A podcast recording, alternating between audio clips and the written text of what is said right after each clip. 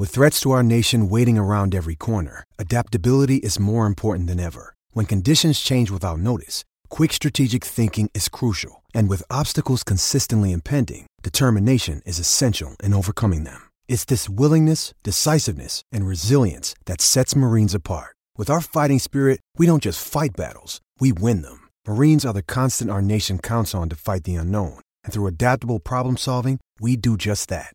Learn more at marines.com. 630 Ched Inside Sports with Reed Wilkins. Weekdays at 6 on 630 Ched.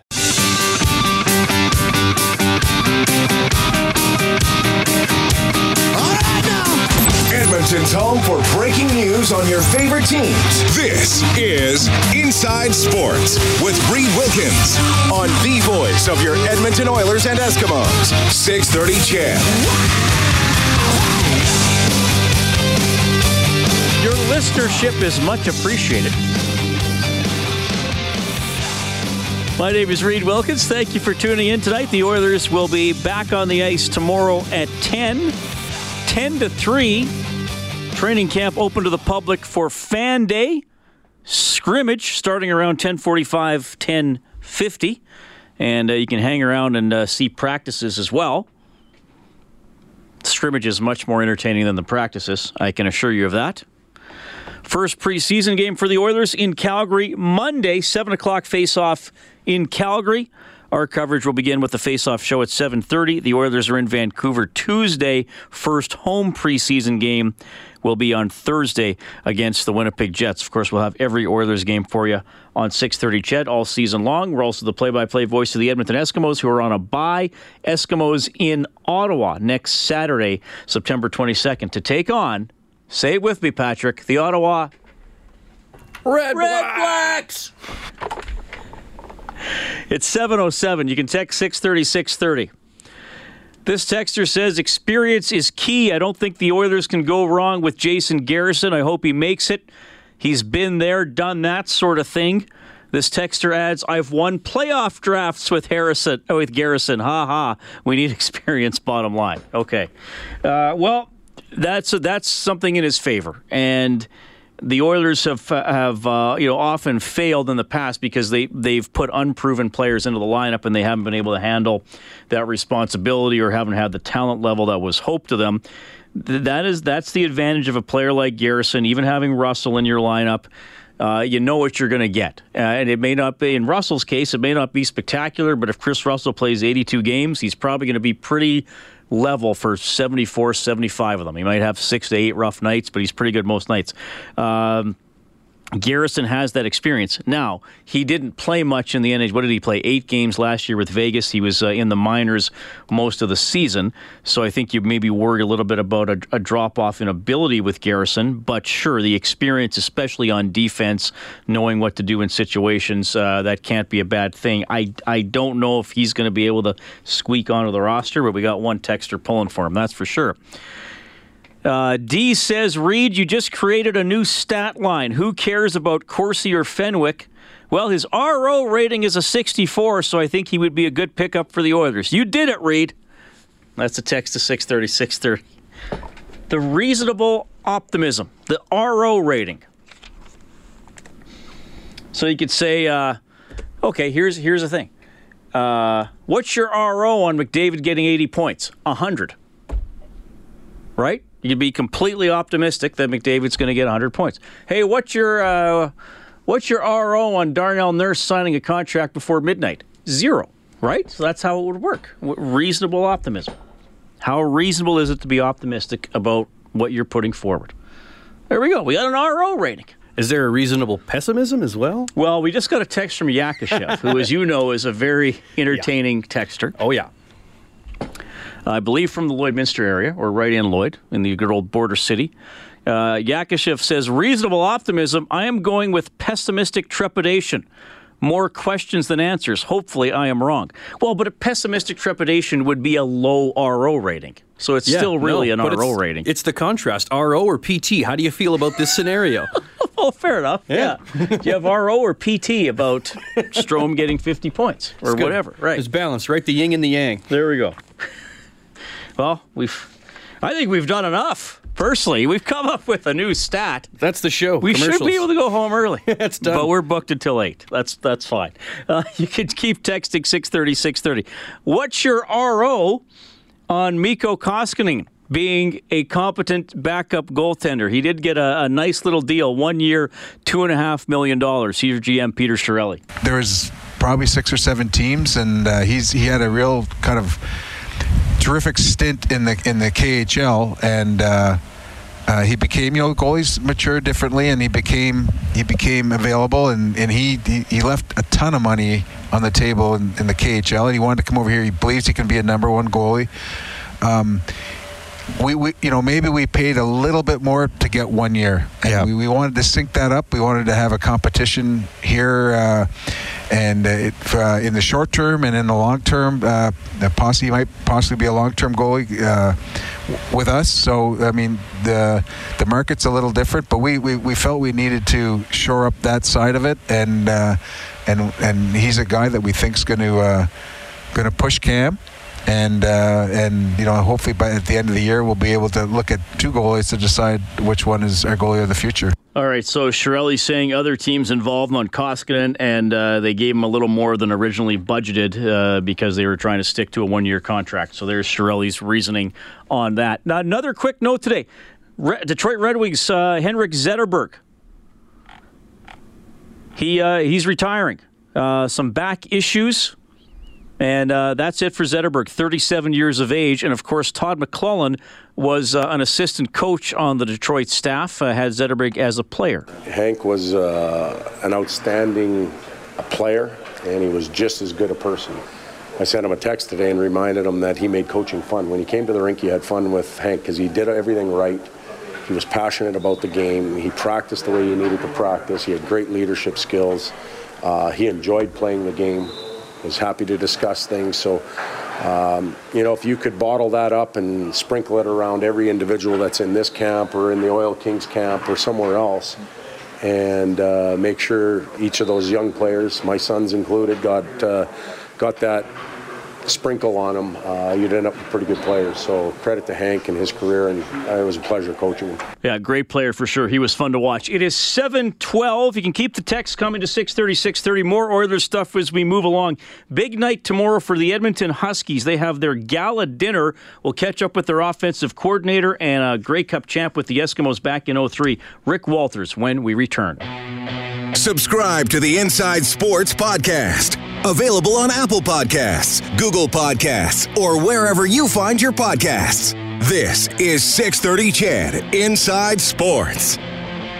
Two minutes into the third quarter, Lions leading the Alouettes 10 6. Travis Lulay dislocated shoulder early in that game for the BC Lions. Some guests on Inside Sports get gift certificates to Northern Chicken, bringing down south comfort food to Edmonton with Southern classics and other tasty treats. Salivate over the menu at northchickenyeg.com. Pleased to welcome to Inside Sports former Edmonton Eskimo offensive coordinator for the Edmonton Huskies, Rick Walters. Rick, how are you doing? I'm doing well, Reed. Thanks for having me. It's great to have you on the show. The Edmonton Huskies have their gala dinner coming up tomorrow night. I want to talk to you a little bit about that. But uh, on the field, the team halfway through the Prairie Junior season and uh, sitting there with a record of three and one after getting a split in a home and home with Regina. Look, I know you guys are coming off a good season last year and, and uh, three and one so far this year. Uh, how do you feel the team has played? I think I think we've been uh, doing a pretty good job. Uh, I think that uh, like every year is a, a new year, and so you have to go in and and figure out where your strengths are going to be and your weaknesses. And um, you know, we're starting a, a lot of new starters, a new quarterback, some new receivers, some new guys on the offensive line, new running backs. So that's kind of I guess all the positions on offense. Uh, the same in defense has always changed. Uh, that's one of the neat things that you have to you have to be uh, aware of in junior football is that uh, change is change is kind of commonplace, and so you have to prepare for that and, and, and be okay with that. But I, I think so far so good. I think three and one uh, to get out the gate. I think I think it's pretty good. Regina's a, a really good team, and to split with them, uh, you know, we're a little disappointed after the first game here, but uh, we played pretty well on a really good road game uh, last week. So uh, you know, it's great. It's a great time to come with a bye is after a win. So so it's pretty good. You mentioned a uh, new quarterback, and you as the offensive coordinator, that's obviously going to be a, a, player you work with a lot. Now, was he uh, was he with you last season? Is he is he a rookie of the team? And how do you make sure uh, a new QB gets up to speed and can handle everything that's required of him? Uh, Tom, it's Tommy Yanchuk. He's out of Lloyd, and he's actually in his second year. And um, I think what we, we purposely went into last year saying that um, uh, we, he was going to play a lot, and we we had the the reigning MVP in Brad Lawnart, and so he went on to, to win MVP again last year. But uh, what was important to us is that Tommy got a chance to play in, in every quarter, in every game. So he, he we'd go in, he'd play in the first quarter, second quarter, third quarter, uh, and usually played a lot of the fourth quarter because um, we're ahead a lot last year. But but regardless of what the score was in the first quarter, he, he was going in. Uh, we wanted to make sure he took as many snaps as as um, as he could, uh, just to, with the realization that, he, that, Brad was going to be around for for past this year, and, and, so that that was kind of the plan going in, and, and we didn't deter from it. Uh, we knew that it would make Tommy a better player, and it would make our team uh, a better team, and and so far so good. He's he's done a pretty good job of um, being able to to grasp grasp the system and and and, and execute it pretty well. So um, yeah, it's worked out. Rick, uh, obviously, a lot of people will uh, will also remember you as uh, as a member of the Edmonton Eskimos, a Grey Cup champion uh, with the Eskimos, and, and, obviously you've been coaching. You were the head coach of the Huskies before. You were with the U of A, uh, back with the Huskies in an offensive coordinator role. Was that uh, was that a, a, transition you were already thinking about making as a player that you wanted to be a coach, or, or when did the the spark really ignite in your mind?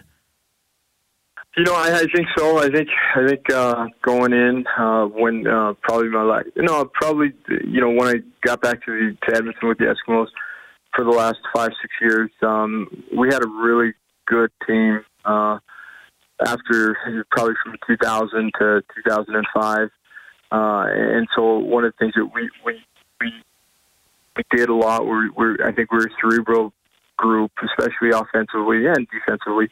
And we'd sit in the back, uh, myself, Ed Hervey, uh, Terry Vaughn, uh, Jason Tucker, uh, Rick was still here, Ricky, Jason Moss, and we'd kind of sit and we'd and we talk about plays and talk about things we liked all the time, things we didn't like. Uh, I, I think we we helped the coaches a lot about what would work, what didn't, what wouldn't work, and, and I think you start to formulate what what kind of would lead to coaching post life. And, and, and so I always kind of saw myself, I guess, when I was playing as a coach, I, I saw things really quick on the field. I wasn't a 4 4 guy, um, but I had to be smart in, in order to understand defenses and, where you could go or where you couldn't go. And I think a lot of that has helped uh, uh, transpire into, into coaching. You know, uh, but one of the things uh, you learn really quickly is that um, uh, players or players who play at a high level doesn't necessarily mean that you're going to be a, a good coach. Rick, you know, obviously I've, I've talked to other players from that era of the Eskimos, uh, you know, winning the Grey Cup in 03 and 05, uh, going to the Grey Cup in 02. And uh, a lot of them say that that there was a lot of a lot of intelligent players on the team who, uh, you know, would talk about things with each other and, and even sometimes take things to the coaches you know, obviously in a respectful way and say, hey, look, I think we might be uh, needing to do more of this than more of that. I mean, how, how important is it? Because football has that reputation of being such a regimented sport, uh, but how important is that is that dialogue that, that players need to be comfortable uh, stepping up with ideas? Oh, it's huge. It's huge. It's huge. Like one of the things I tell our guys right now is that is that uh, coaches don't win games, players win games. And so what, what you want to be able to do is put your players in good situations to be comfortable and them to understand what they're doing and, and then to have an open dialogue where they can come respectfully and, and articulate what they think will work or what won't work. And, and we had that with uh, when we were playing, whether it was Coach Matthews or Coach uh, Coach Maciocia or Coach Higgins. Uh, we were able to, and I think a lot of it goes with the respect and the understanding that we weren't bringing suggestions, just trying to get extra balls or get extra catches. We're bringing suggestions with the, with the fact that we thought that it might help the offense or help the defense, uh, and it really didn't matter at that time who was who was getting passes. We understood that uh, that everybody will remember the the Grey Cup champs. Um, that you know that you don't necessarily remember how many how many balls you caught in the Labor Day rematch in you know in 2003, but you're going to remember who won the Grey Cup that year. Uh, I'm pretty sure, though, I remember ca- you catching a ball. Didn't you uh, cut through the middle in the O2 Grey Cup when the Alouettes blitzed Ricky and you slipped out of the backfield and got a touchdown? I did, yeah, yeah, yeah, yeah, I did catch a touchdown. I did, I did. But you know what? I, I do. I remember the 2000 and uh, I do remember that play, but I remember the Grey Cup game that we won a whole lot more. Right. Uh, you, remember a play here or there, but uh, you know it lasts a lifetime being able to win a championship with a with a group of guys. That's uh, uh, it, that that will stay in your mind forever. Rick Walters joining us tonight on Inside Sports, offensive coordinator for the Edmonton Huskies. So, uh, you guys have your gala tomorrow night. You mentioned Jason Moss. He's going to be there as a keynote speaker, so that's great. Uh, uh, he's on his bye week as well, so he's able to, to help you guys. And I know that uh, this is to help out some really important causes as well, Rick. What can you tell us about those? Yeah, no, it's, it's great having Jay be our keynote. Um, I, I told I told him that we're going to try not to have any Gatorade bottles oh, or any geez. headsets around. So uh, now he accepts that kind of ribbing from his old teammates. I don't know. I don't know. I'm not sure. I can't wait till he hears that one though. Uh, but it was good to have him there. Jay's great. He's he's a really good guy to hear speak, and if anybody has a chance to, you should. He's passionate. Uh, he knows what he's trying to get done, and and so uh, yeah, I like having Jay around. But in terms of what we looked at with the with the gala when it first started, the second one that we're doing, and really we were trying to figure out a couple years ago how we were going to be able to showcase Husky pride and be able to bring alumni back together um, as one one of the key kind of uh, pillars you look at. I, I think the second one was just be able to honor the excellence of the Huskies and by honoring um, uh, you know a, a Hall of Fame class, and so last year was the first one. This year we'll be honoring the second class that goes in, and there'll be six really, really deserving individuals that'll be going into into the Hall of Fame. And I guess the third kind of pillar we looked at was um, was just to continue to expand on the partnership that we had established three years ago with uh, the gender-based violence prevention program, uh, which our guys all go through modules and, and training just on on gender-based violence and what violence means, uh, watching PSAs about the um, and helping with uh, to kind of dictate what uh, what governments and and what change means in terms of violence prevention. So it's been a great initiative. Worked out really, really well. Helped to change the culture within our locker room. So it's uh, it's been awesome to be a part of. Yeah, that's really positive, really important there, Rick. Well, it's going to be great tomorrow night. Uh, we're we're going to have to do this again. Uh, uh, this is a long overdue first appearance on Inside Sports for you, but I'm going to throw uh, I'm going to throw a standard question. Uh, I'll get this out of the okay. way with you on this appearance. I have a standard question I ask uh, ex athletes all the time. So, I'm, and, and you played in an interesting era in the Canadian Football League. Who's the best player you I ever did, played? Yeah. So here it is. Who's the best player you ever played with, and who's the best player you ever played against? Oh, um, wow, that's, that's some really good questions. Um, you, you know the the easy one to say that we played with uh, you know, it might have been Rick, Ricky Ray. That's an easy one, but I'm not going to say Ricky Ray. Uh, I'm going to say the best player we played with was Kez McCorvey. Oh, interesting. Um, yeah, I, I think Kez was uh, as far as far as a route runner goes, and, and being able to get in and out of his breaks and have good hands. He really had he really had kind of it all. Um, he didn't have a long career, uh, which which you know will will make it that you can't make it to a Hall of Fame or something like that. But for the short time he was here, he he was amazing. He really was. He was amazing. Like, and I played with some really good players, whether it's Ed, Terry, um, uh, Jason Tucker. There were some great guys on the offensive side. Uh, Pringle, um, Avery, but uh, Kez kind of he just sticks out as somebody that could do whatever he wanted on the football field, and, and uh, only because of knee injuries, kind of kind of ended that short. Uh, best player played against. Um, um, again, you're playing an era where there's some some great guys, uh, and it was an era where it wasn't uh, it wasn't wide open in terms of um, spread football, and, and so and the rules were a little bit different there. Um, but I think the guy I always kind of watched or levitated watching was was Allen Pitts. Oh yeah, in Calgary. Um, uh, like you, you know, even when he's, he's a receiver, and so you're always watching opposing film, and you'd always your eyes would always levitate to him. You'd see the things he's able to do, and getting in and out of his breaks, being able to make plays, and um, I thought he, he was really, he was really good. You know what? Uh, he's he's his name has come up with from other guys who played in your era as well. So that that's interesting to hear. Absolutely. Rick, thanks for doing Yeah, this. Uh, we'll, we'll, yeah, for sure. Keep in touch. Uh, we'll talk again throughout the Huskies uh, season. It'd be, it'd be cool to touch base Grey Cup week as well. And I uh, hope the gala dinner goes great tomorrow night. I appreciate that, and, and like I said, there's few there's a few seats that are still available. So if anybody wants more information, no, just go to the Huskies web, website, EdmontonHuskies.com. But uh, appreciate having being coming on. Uh, it was a lot of fun. Thanks, Rick. Rick Walters. Man, that was awesome to catch up with him. Offensive coordinator for the Edmonton Huskies. Talked a little bit about his uh, CFL playing career. Won the Grey Cup with the Eskimos in Regina over Montreal in 2003. We'll get him on the show again for sure. A little bit more on the Oilers in the next half hour, and we'll talk about a football league that doesn't exist anymore. The new book is Football. When you need mealtime inspiration, it's worth shopping Kroger, where you'll find over 30,000 mouthwatering choices that excite your inner foodie. And no matter what tasty choice you make, you'll enjoy our everyday low prices, plus extra ways to save, like digital coupons worth over $600 each week. You can also save up to $1 off per gallon at the pump with fuel points. More savings and more inspiring flavors make shopping Kroger worth it every time. Kroger, fresh for everyone. Fuel restrictions apply. Another day is here, and you're ready for it. What to wear? Check. Breakfast, lunch, and dinner? Check. Planning for what's next and how to save for it? That's where Bank of America can help. For your financial to-dos, Bank of America has experts ready to help get you closer to your goals. Get started at one of our local financial centers or 24-7 in our mobile banking app. Find a location near you at bankofamerica.com slash talk to us. What would you like the power to do? Mobile banking requires downloading the app and is only available for select devices. Message and data rates may apply. Bank of America and a member FDIC. Ball for a buck about the USFL. Author Jeff Pearlman coming up. You're listening to 630 Ched Inside Sports with Reed Wilkins. Preseason action for the Edmonton Oil Kings in St. Albert, leading the Red Deer Rebels 1 nothing.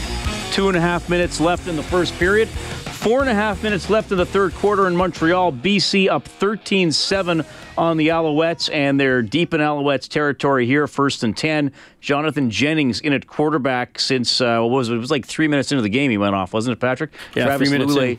Left the game with a dislocated left shoulder, so his uh, bad injury luck continues. We we have Travis on the show pretty much every season, and uh, incredible attitude, and he's worked through so much injury wise. But man, they just keep popping up and biting him.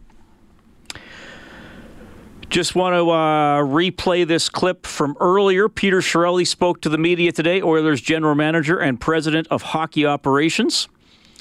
Uh, you can get the full media scrum on 630ched.com on the Oilers page. Here's what he had to say about Darnell Nurse absent from training camp without a contract. No real update. Yeah, I know he traveled home the other night, um, but I don't have an update for you. He's uh, we obviously couldn't come to an agreement, but we'll hope we can get him in camp at some point here shortly. Don't want to comment on specifics, but I mean he's uh, we've we've had a, a lot of negotiations, so we'll see where it goes here shortly. But I mean, uh, there's a gap. I can tell you, there's a gap. Do you have a plan B if you can't get him signed before the start of season? Uh, yes, I do. Uh, we'll cross that bridge when we get to it.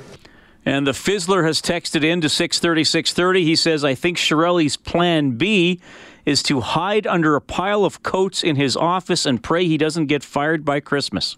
During the exam, I'll hide under some coats and hope that somehow everything will work out. From one of During- the greatest Simpsons episodes of all time, where Homer goes back to university. I believe Conan O'Brien wrote that episode. Oh, he wrote a lot of the good ones. Some other epic lines curly, straight, curly, straight. the and then we'll wrap him up in a blanket and throw him off a bridge. Gary oh. spilled his ear medicine again. that is all from that episode. I'm Is it pretty really? sure. Wow. I've probably seen that. Well, I've seen that episode more than once. Let's just Yeah. leave it at that. I should say you've quoted like at least five lines from it already. There's a range of years with The Simpsons where uh, th- there probably would have been points in my life where I had Simpsons episodes memorized. It's not it's not that way anymore, but I can remember uh, a lot of them. It's and not I that think I know who's behind this. Some crusty old dean. Yeah, you, you continue to surprise me, Mr. Wilkins. I'm not, I'm not sure if that's a good thing. Tremendous. Now I'm now I'll, all I can. Th- I won't be able to focus the rest of the show. I'm just gonna. I, I got to get it back when we have Jeff Pearlman on in a few minutes because he's a great author. Uh, Football for a Buck's a really cool sounding book, but now now I can't focus. I'm just trying to remember more lines from the Homer goes back to university. Let's just say. Let's just say I had the help of a little magic box. Did you use a computer to change your grades? Don't. you remember that? Yeah, is it the one too when he pulled up and he yells at the guy, "Nerd!" Yes. and he goes, "Hey, buddy, did you get a load of the nerd?" And they're like, "Excuse me." yes, I Oh, when they're this go- and when they're going to save the dean's life from getting hit by a car. Yeah. Okay, so in 3.2 seconds, Mr. Simpson will come around the corner and we'll push the dean out of the way. Should we adjust for wind? Oh. I think everybody's looking for that one. Yep. Uh, are the Simpsons on Netflix?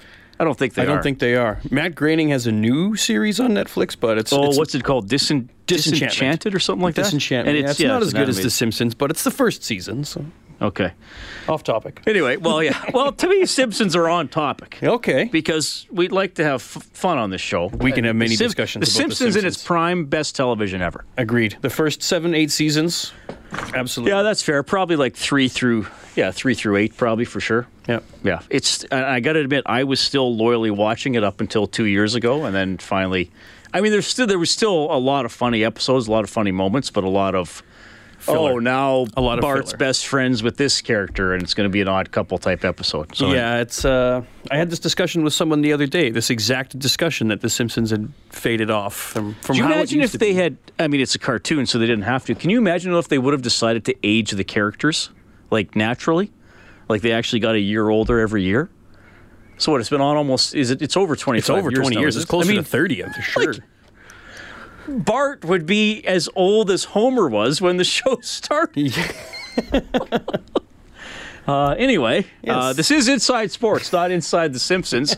and uh, we, we do have a very entertaining guest coming up after this break. The new book is Football for a Buck. If you're uh, old enough to remember the USFL, you're going to love this. If you're learning about the USFL, you're going to love this. And you'll find out how a certain Donald Trump was involved in the demise of this league. That's when we get back on Inside Sports.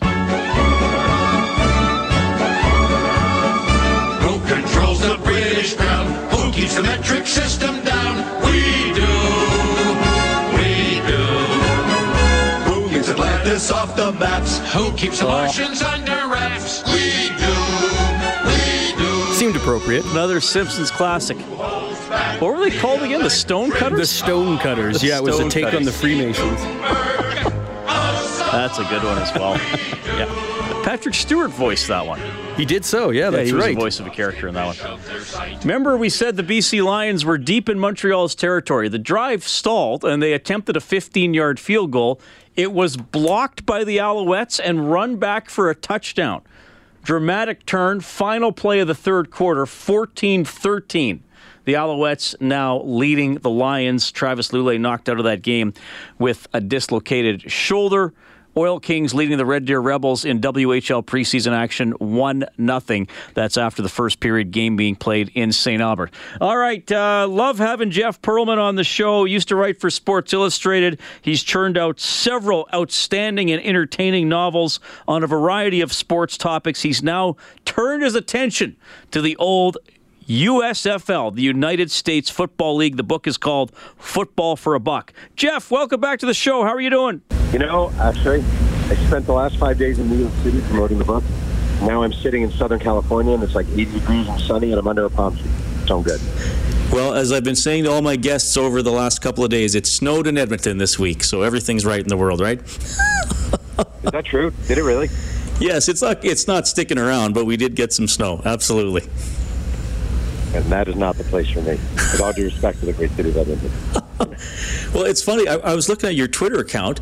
Uh, you retweeted a, some uh, praise for your book by uh, Terry Jones, longtime Edmonton uh, sports writer. I don't know if, if if if you knew who Terry was or if, if that's why you retweeted him, but I thought, oh, yeah, uh, Terry has read Jeff's book and Jeff's given him a retweet. Yeah, I uh, I knew who he is. I, mean, I know who he is. But, you know, if someone's nice enough to praise my book in the heart of me trying to sell my book, I'm, I'm happy to spread the word. there you go. Well, uh, th- I, I, gotta, I gotta tell you, I, I haven't read it yet. I've, uh, I've read most of your stuff. Um, I mean, I love your right. Well, let, let's start there first. Is this the eighth book for you? Is that are you up to eight already? Yeah, yeah, number eight. Yeah. Wow, uh, and and you've written about some stuff from from eras that, that I really remember watching. Uh, you know, as, as, a teen or as a young adult. Um, the '86 Mets, the uh, the Cowboys of the early '90s, and sort of their rise and fall. And you know, I, I really like Showtime, Jeff. I think I had you on a few years ago when that came out, but that was about the 1980s Lakers, and uh, you know, so many stars on that team and their rivalry with the Celtics. Um, that, that one really, that, that one really stuck with me just because of the the great stories about Magic Johnson and the coaching changes, and maybe some of the, uh, you know, fair to say that some of the egos that might have might have damaged that team as they went through the 80s as well. Yeah. You know what's interesting? I got to say, I've never had this happen before. Um, and maybe it's a sign I'm just getting older. But this week, I've been promoting the book, and I've had a lot of people. And sometimes it's my book on the Mets. Um, sometimes it's a Cowboy. Sometimes it's Showtime. And like, it's. I know this sounds almost self-serving, but I really do mean it. It's so freaking gratifying when people say that like something you wrote, and that's you know Showtime, that book probably came out four or five years ago, and the fact that you you got some enjoyment out of it, I mean, that's uh, it's kind of what it's all about. So uh, I appreciate that in a, in a huge way.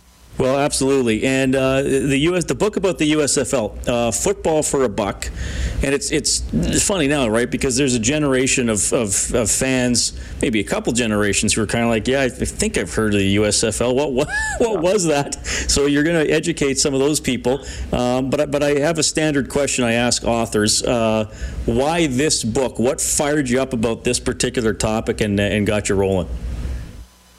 So I um I've wanted to write this book for years and years. I would say a decade. I've been talking about writing a USFL book, and uh, I've always gotten. No, no, no, no. Too obscure. I don't know anything about it. Blah blah blah. Who are you going to sell it to? You know the whole thing. And finally, I kind of built up enough, enough whatever swag, where, where I was able to get a really bad book deal for the USFL. And I just, um, I mean, I grew up a kid of the '80s. I was 10 when the USFL started, and it was really magical to me. The uniform names, uh, excuse me, uniform colors, the team names, you know, gunslingers, gamblers, bandits, breakers, the uniforms with all the funky colors.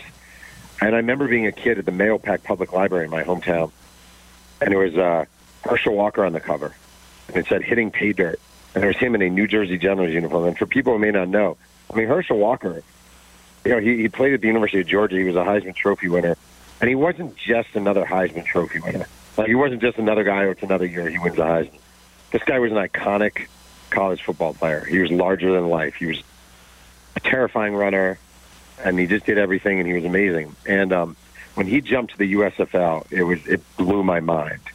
And I always kind of carried that with me. And I always loved the USFL after that because it was so weird and so fun and so revolutionary, and they were stealing NFL players. So, long story short, I always wanted to write the book. I just had to beg and plead to get it, and I finally got a really bad book deal, but good enough to write it. It, it, it, bit of an aside: Is there such a thing as a good book deal, or does your name have to be Stephen King for that to happen? no, there are. I mean, you know, I've had I've had a good run, and, uh, and usually the book deals are good. And ideally, you're working on one book while you're getting paid for another book, so there's sort of a cash flow. You're not. I mean, if you're Michael Lewis, you get uber wealthy off of it. I just I just have a nice, comfortable life. But this book I did purely out of love. There were no there's no. I only did in a year. I usually take two to three years on a book. This one I did in one year because I just couldn't sustain the uh, living on that kind of money. But it was worth it. It was just. I finally did a book that I just had dreamed about for a long time, and I, I feel good about that. Jeff Pearlman joining us on Inside Sports. The new book is Football for a Buck, telling about the rise and fall of the United States Football League. Okay, Donald Trump uh, was an owner in that league, uh, and obviously he's the very controversial president of the United States. So, uh, did that did that change the direction of the book at all when when Trump became president, or, or how do you handle his uh, his presence in modern day news and in the USFL? Well, first, I want to say we started this interview by you telling me snowing in Edmonton, and I thought, oh, I would never live in Edmonton. And now I'm thinking, eh, maybe maybe it's not so bad. I think I'd be happy to come up there next year.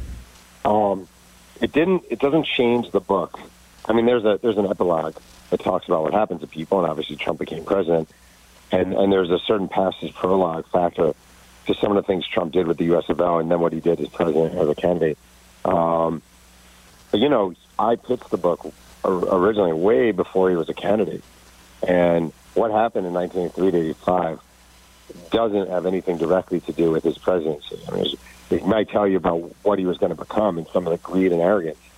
Um, and I really worked hard. Not, I mean, I'm not a fan of Donald Trump as a president. I think he's a horrible president. I thought he was a. When I was a kid, I loved him as the owner of the Generals. He was the owner of my favorite team, and he spent a lot of money on good players. So back then, as a kid, I thought he was great. I, I really didn't want his presidency to impact sort of my approach to him as a USFL owner because they're two different things. Uh, now, would it be fair to say he was prominent in the demise of the USFL, or how would you characterize uh, his his participation in the, in the league eventually no longer existing? I would say he was the president of the demise of the USFL. Um, so he basically the, league started in '83 he bought the New Jersey General from another owner in 1984. And the, it was a spring football league. So in the lead up to buying the team, he just praised the USFL nonstop and how great it was, and he loved spring football. And as soon as um, he got the team, he did a 180, and it was, we need to move to fall. We have to go to fall immediately. Fall is where football is, and, and he he actually called for a secret meeting. Him and Pete Rozelle, the commissioner of the of the NFL, and he told Pete Rozelle, I don't really care about the USFL. This league doesn't mean anything to me. I want to get an NFL franchise. And the only reason he got a USFL team because he thought it would be a gateway to getting an NFL team. And Pete Rozelle told him as long as as long as Rozelle was the commissioner of the NFL, Donald Trump would have nothing to do with that league. I mean, he didn't trust him at all. He thought he was a flim flam artist. And Trump pushed and pushed. The whole move to fall was Trump's idea. Trump bullying, Trump lying to the other owners. It was pure deceit, pure arrogance he just wanted to force the NFL's hand to absorb his team, um, or at least him as an owner. And ultimately, it led to the ruination of a, of a really good football league. And, uh, well, I mean, again, um, you know, I, I, remember the story, uh, and I don't want to give away everything from the book because we want people to read it, but uh, we should clarify the title for people who might not know. Football for a Buck. Wasn't that the final uh, court settlement that they got? A, a dollar? Yeah so, yeah, so basically what happened is the NFL, uh, the USFL sued the NFL in an antitrust lawsuit. And what they sued them for, um, they sued them for $1.3 billion. And the lawsuit was basically that the NFL was monopolizing fall television and that the USFL had no, no shot of going to fall because of the NFL's monopoly. And they also accused the NFL of plotting to destroy them. And both those things were true. The NFL did monopolize uh, fall TV, and they were desperately trying to kill the NFL. So uh, what Trump did is he hired an attorney for the league Trump became the leader of the lawsuit. He just ran over everyone and became the leader. He hired an attorney named Roy who was famous for here in America for uh, he was the lawyer for Joseph McCarthy during the McCarthy hearings, and um, Trump convinced the other owners, uh, told the other owners that as soon as they hired Cohn, um, the NFL would fold and want to uh, reach a settlement. Well, that didn't happen, and the lawsuit went on, and the NFL made Trump their bad guy. He was on the stand a lot and he came off terribly arrogant and dismissive and a bully. So basically, the NFL went after him. We want this guy to be the voice of the USFL, and he was. And what the jury decided at the end of the day was yes, the NFL was was guilty of, as charged, but the USFL ultimately was responsible for its own demise by so many stupid decisions, and they ended up rewarding them uh, one dollar. Well, I hope it was well spent, Jeff. uh, the check check is actually in a vault in Memphis, Tennessee. It, it was never cashed. Oh, that's amazing.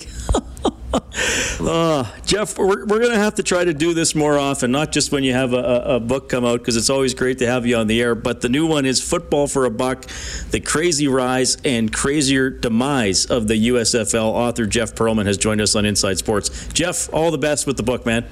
Uh, thank you so much. Great writer. Awesome to have Jeff Pearlman on Inside Sports. JeffPearlman.com if you want to check out some of the other things he has written. Okay, 11 minutes left in Montreal. Lions up 16 14 on the Alouettes. Montreal just punting to BC. Fan data more at Rogers Place. Free admission from 10 to 3. You can watch the Oilers scrimmage, whole bunch of other stuff going on. So check that out uh, if you would like. We'll have an Oilers broadcast on Monday, 5:30 for the face-off show game at seven, as uh, the Oilers will take on the Calgary Flames. So no Inside Sports on Monday. I'll have the face-off show instead, and uh, no Eskimos coaches show with Jason Moss either. That'll be on later in the week as the Eskimos will get back to work to take on the BC Lions or the Ottawa Redblacks. Uh, by the way, Drake Caggiula didn't skate today for the Oilers. A little under under the weather. We'll see if he's back out there tomorrow. Hey, uh, on Wednesday, uh, this will be pretty cool. Mayor Don Iveson's going to be on with Jespo from 11:30 to noon. Then he's going to go over be on uh, our friends at Global Edmonton on the noon news. You have a question for Mayor Iveson, Send it in. Ask the mayor at globalnews.ca. The producer of Inside Sports is Dave Campbell. The studio producer this evening is Patrick Bauer. Thanks to everybody who called in and texted. Always love doing the show with you. My name is Reed Wilkins. Have a great weekend. Down this road that never seems to end. When new adventure lies just around the bend. 630 Ched Inside Sports with Reed Wilkins. Weekdays at 6 on 630 Ched.